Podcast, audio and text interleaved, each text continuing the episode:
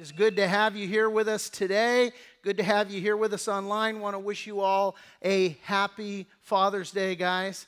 Uh, what a blessing to gather uh, together. We are in John's Gospel today. We're continuing our study through the Gospel of John. We're going to be in John chapter 1. And, uh, and I'm going to get right to work. So let me just jump in where we left off. We pick it up in verse 19.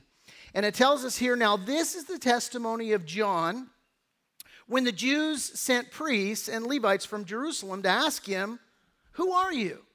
Now, we're talking about John the Baptist here, not the Apostle John who wrote the Gospel of John. This is focusing on John the Baptist. And John the Baptist, verse 20, he confessed and did not deny, but confessed, I'm not the Christ. And they asked him, What then? Are you Elijah? And he said, I'm not. Are you the prophet? And he answered, No. And then they said to him, Who are you that we may give an answer to those who sent us? What do you say about yourself? And he said, I am the voice of one crying in the wilderness, Make straight the way of the Lord, as the prophet Isaiah said. Last week we looked, as we start, the week before last, looked at uh, as starting the Gospel of John at two characters introduced to us here in the opening verses of John chapter 1. We looked at Jesus, uh, who the gospel is all about. Uh, just, you know, the, the big idea is that Jesus is God. And we looked at John the Baptist. So, regarding Jesus, John tells us, in fact, Jesus is God, that he's the creator of all things. And it tells us that Jesus became flesh and he dwelt among us and that he lived exegetically. Um, and the idea there is that, you know, exegetically means out of the text. Jesus is the Word that became flesh. And so everything that he did, everything that he said, was to show us the Father. It was to demonstrate to us the Father. John 1:18 tells us that no one has ever seen God at any time. The only begotten Son who is in the bosom of the Father has declared him. You see that word declared in verse 18. That, that is uh, this, this word uh, exegesis. It's in verb form. The idea is that Jesus lived out and demonstrated uh, to us his words, his actions, showing us the Father. And John highlights two divine gifts that Jesus came to give to us. Uh, we see it in verse 4. It says that in him was life and that life was the light of men. So Jesus came to give us life, and he came to give us light. Life and light. And these two things are critical for us to understand um, because they're the two things that mankind lacks. Why? Well, because the world lives in darkness and it is infected by sin. And that sinful darkness leads to death. Romans 3:23 says that all have sinned and fall short of the glory of God. And Romans 6:23 tells us that the wages of sin is death. But the Bible also proclaims the good news of the gospel that the gift of God is eternal life in Christ Jesus our Lord. And Romans 5 8 says that God demonstrates his own love towards us and that while we were still sinners, Christ died for us. And so we read last week John 1:14 declaring the word became flesh dwelt among us we beheld his glory the glory is the only begotten of the father full of grace and truth and verse 16 says and of his fullness we have all received grace for grace. It's the idea, the picture here is that God just backs up the dump truck and just dumps on us grace upon grace upon grace. And I don't know about you, but I am so I'm so thankful for that right? And, and this is the, the wonderful truth of the gospel that, that God loves us and, and He gives us mercy and He gives us grace by the truckload. And John 1:12 says that as many as received him, Jesus Christ, to them he gave the right to become children of God to those who believe in his name beautiful, awesome picture here. And, and of course, I'm going to, it wouldn't be a service at uh, Reliance Church if I did not give an invitation. Uh, to, to know Jesus as your Lord and Savior and to receive the grace and the mercy that He has for us. And so I'll be giving an invitation at the end of the service today uh, just, just for you to receive forgiveness and, and pardon and grace and, and mercy by, by repenting and turning to Jesus and crying out. And what you will find is that, is that God is, is long suffering toward you. He desires that none should perish, but that all should come to everlasting life. It's been said no matter how far you run from God, He's only one step away, and that's just a turning to Him and the, the confession that we're a sinner and that He's the Savior. And Lord, I, I need to be made a new creation. I need to, to be made and empowered to know you and to walk with you. And so, this is the hope that we have in the gospel. And so we saw Jesus introduced in John chapter 1 as well. John introduces us to John the Baptist. Verse 6 tells us that there was a man sent from God whose name was John. This man came for a witness to bear witness of the light that all through him might believe. That word witness, uh, it, it means one who testifies and gives evidence. And we'll get into that more in just a minute. But we cannot miss, and I emphasized this when we went through the, the, the first 14 verses, first uh, 18 verses of John chapter 1. We can't miss this inextricable link between the Messiah and the messenger. Can't miss it. Because Jesus, the Messiah, he came to give us light, he came to give us life. And John then bears witness of that light. And we see that link not only here in John's gospel, uh, in John chapter 1, but we also see it when the church comes on the scene. In Acts chapter 1, Jesus speaking to his disciples there, in Acts 1 8, he says, You shall receive power when the Holy Spirit has come upon you, and you shall be witnesses, same word, witnesses to me in Jerusalem and all Judea and Samaria and to the ends of the earth. And so we have the role of the Savior and we have the role of his servants. And so here today, we're dialing in, we're looking at John the Baptist, servant of God, and we're seeing that the role as a servant for him was to testify of the coming Messiah. That word testimony that you see there in verse 19, this is the testimony of John. That word testimony is the Greek word uh, martyria. And uh, it, it means a witness that testifies and gives evidence. We get the word martyr from this word. And of course, we understand a martyr to be a person who is killed for their faith. And certainly, John the Baptist will ultimately be killed for his faith in Jesus, he'll be beheaded.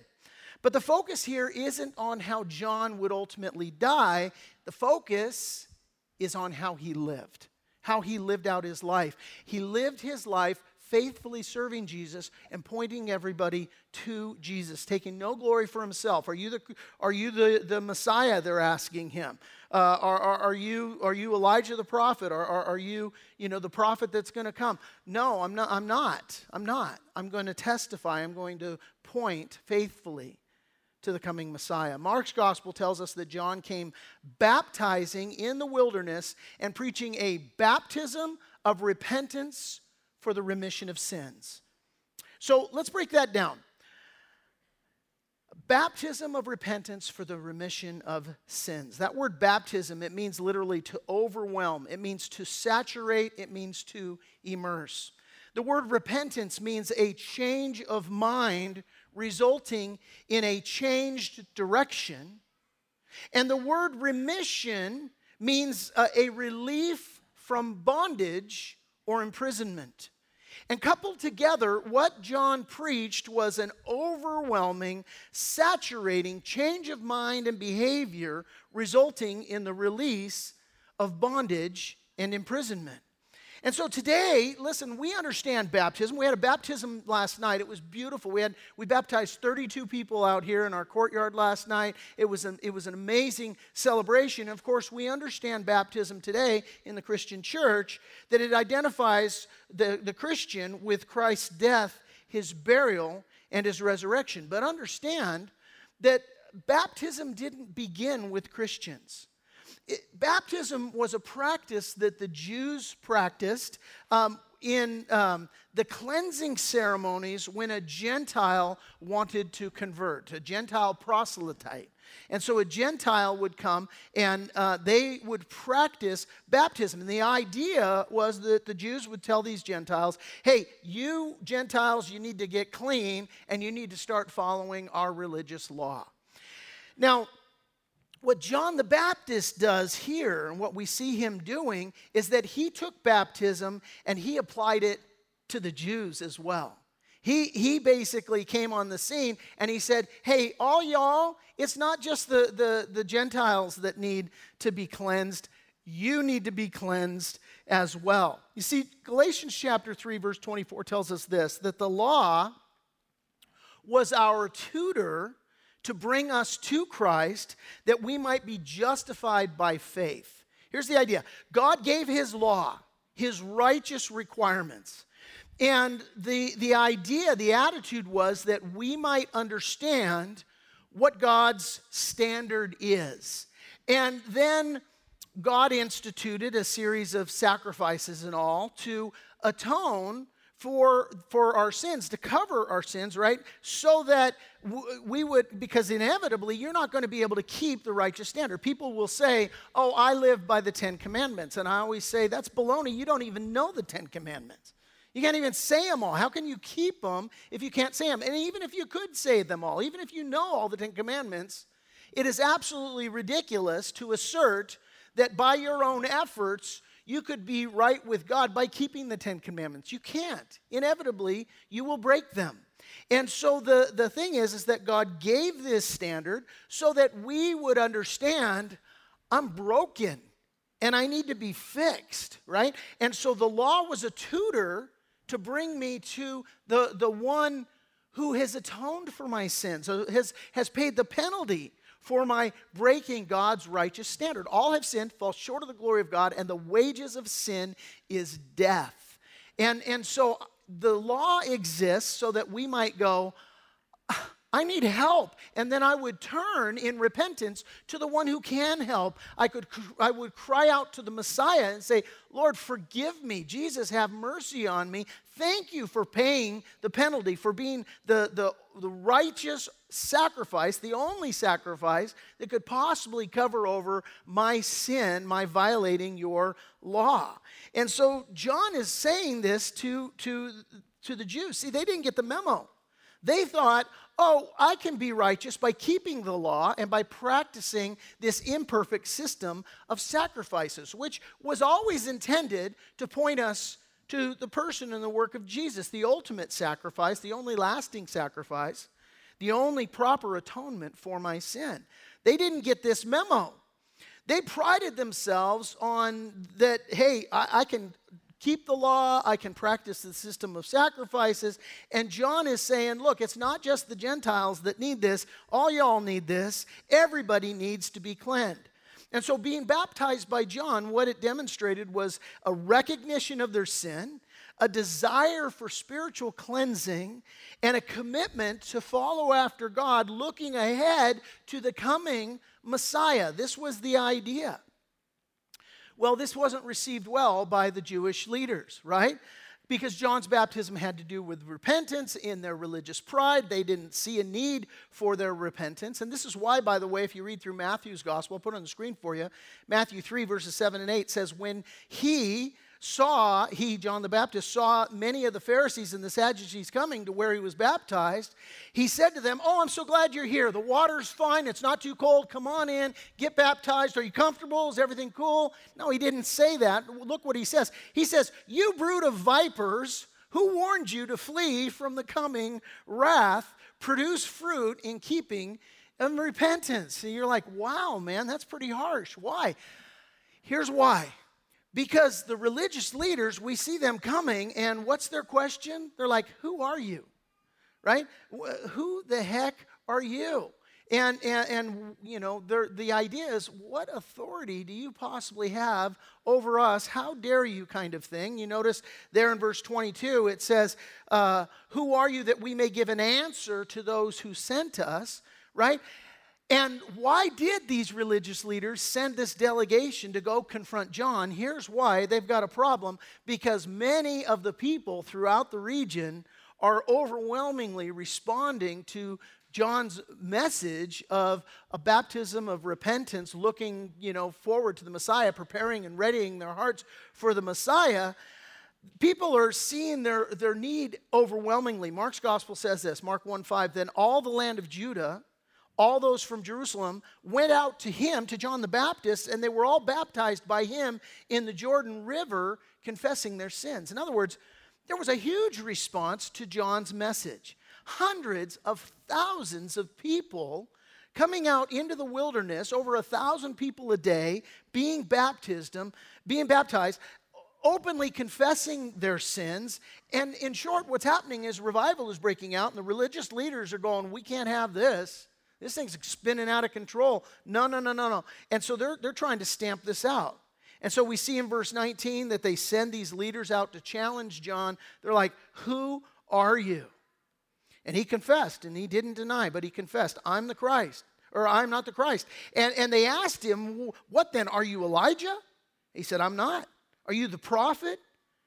And he answered, No. And then they said to him, Who are you that we may give an answer to those who sent us? What do you have to say about yourself? Now, these may seem like random questions to us, but the Jews had good reason to ask because John looked like Elijah when he came out. See, Elijah was a prophet that was sent by God to call the nation of Israel to repentance. That's the key phrase there, key term, key word, repentance. This is what Elijah was sent to do. 2 Kings 1 8 gives us a description of Elijah. It says that he was a hairy man, that he wore a leather belt around his waist. Well, Matthew's gospel tells us that John, his clothes were woven from coarse camel hair, and he wore a leather belt around his waist. For, uh, he, uh, for food, he ate locusts and wild honey. John was a, was a crazy picture. And very strategically, he wore this camel hair coat uh, to resemble, on purpose, to resemble Elijah. Elijah was a hairy man. He wore this camel coat to, to give that appearance. He, like Elijah, he wore this leather belt around his waist. By the way, that's not an accident. He's not posing here.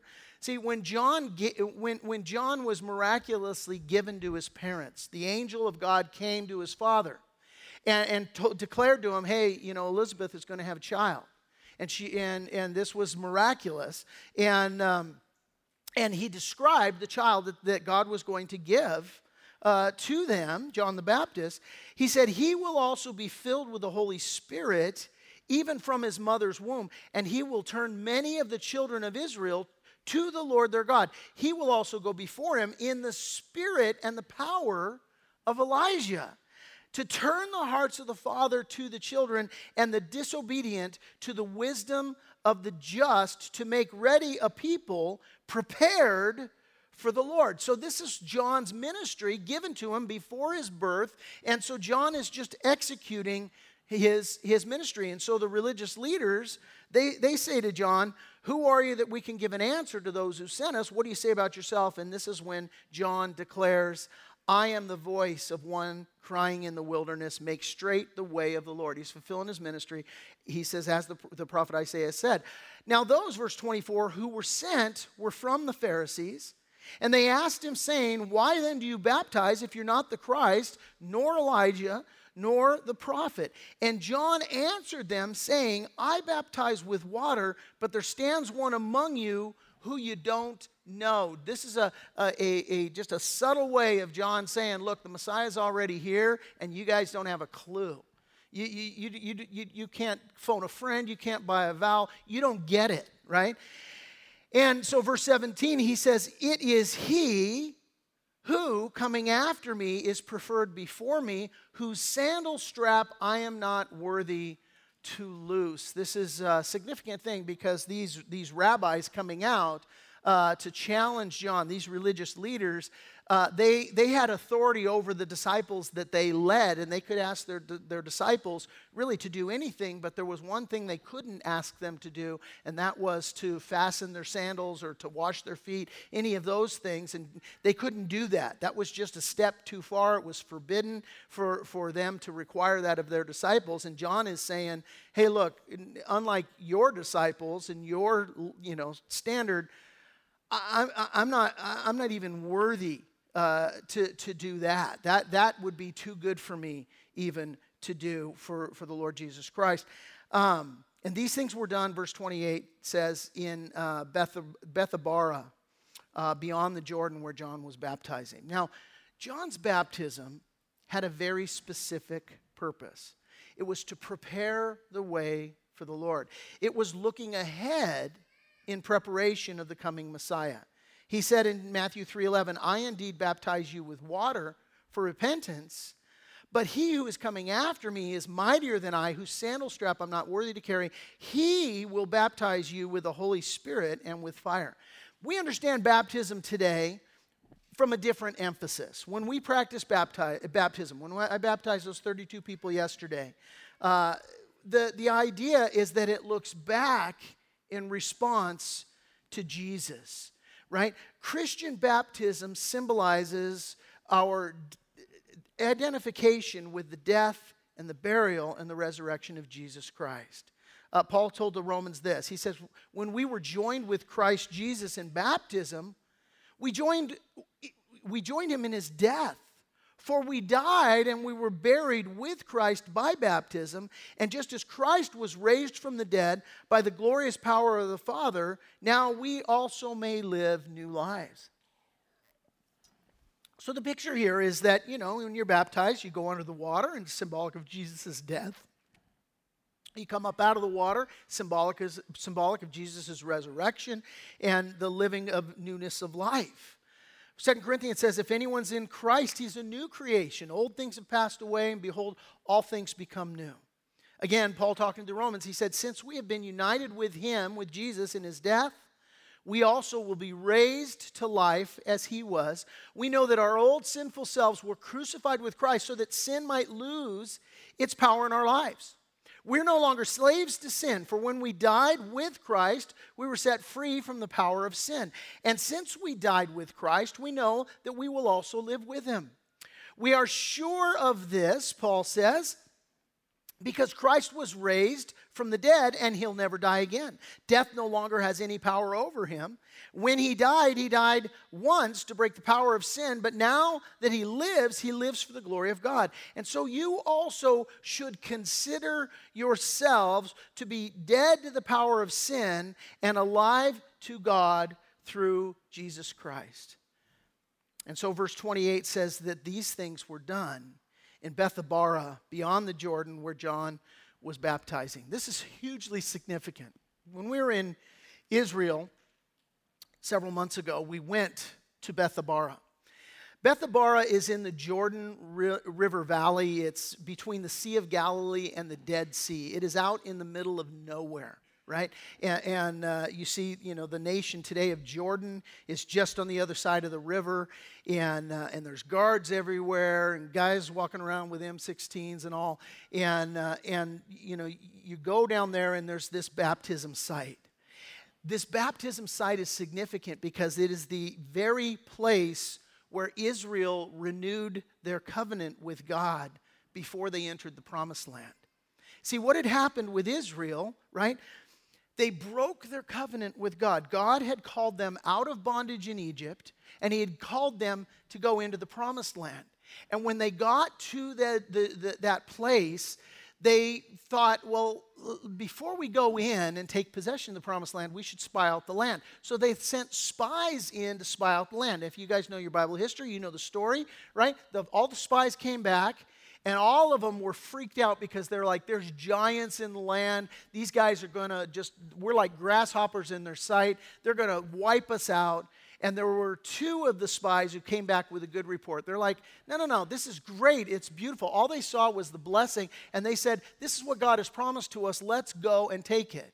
Well, everybody listened to the multitude of those who said, We can't do this. These are giants, and, and this is too much for us.